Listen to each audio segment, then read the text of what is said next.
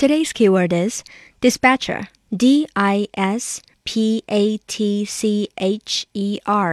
Dispatchers are communications personnel responsible for receiving and transmitting messages, tracking vehicles and equipment, and recording other important information.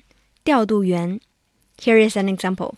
He is a dispatcher at a police station. 他是警察局的调度员。今天我们要说的这个 dispatcher 呢，是在警察局接警中心工作的接线员。In the United States, a 5-year-old boy made a heartbreaking call to the police, telling the dispatcher that my daddy and my mom got shot. 今年早些时候，美国田纳西警方接到一个报警电话，打电话过来的就是这个5岁的小男孩。Later, police released the audio to the public. 电话录音的内容是这样的。My daddy and my mom got shot. You say your brother and your mom is doing what? My mama and my daddy got shot. They got they're fighting? No. Dude shot them.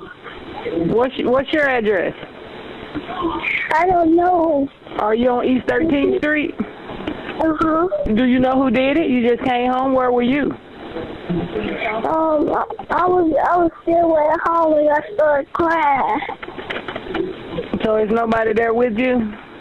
No. Can you tell the police officers to come? Yes, I got them on the way to you now, okay? And it's just you, your mom and dad there? Uh-huh. So what did they do? Did somebody come into the house? At first they was in the backyard, but now a dude shot him. You said he was in the backyard? Huh? You said he was in the backyard? Uh-huh. But now he gone.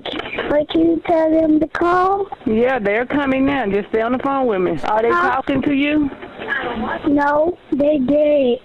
等警察赶到小男孩的家里之后，他们发现他的父母已经没有了生命迹象。And they say the child is unarmed and is currently with extended family.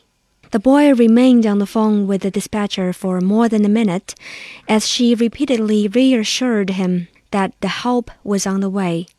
据报道，这个男孩的父亲是黑帮成员，但至于为何被人枪杀，尚未可知。I really don't know how is the boy when he saw his parents' death at home. And how will he deal with all these? He's just 5 years old. 不知道这个小男孩现在过着什么样的生活。We just hope that he can get through the pain and soon move on his own life. 最后希望这个世界少一点暴力，多一点爱和包容。Talk to you next time.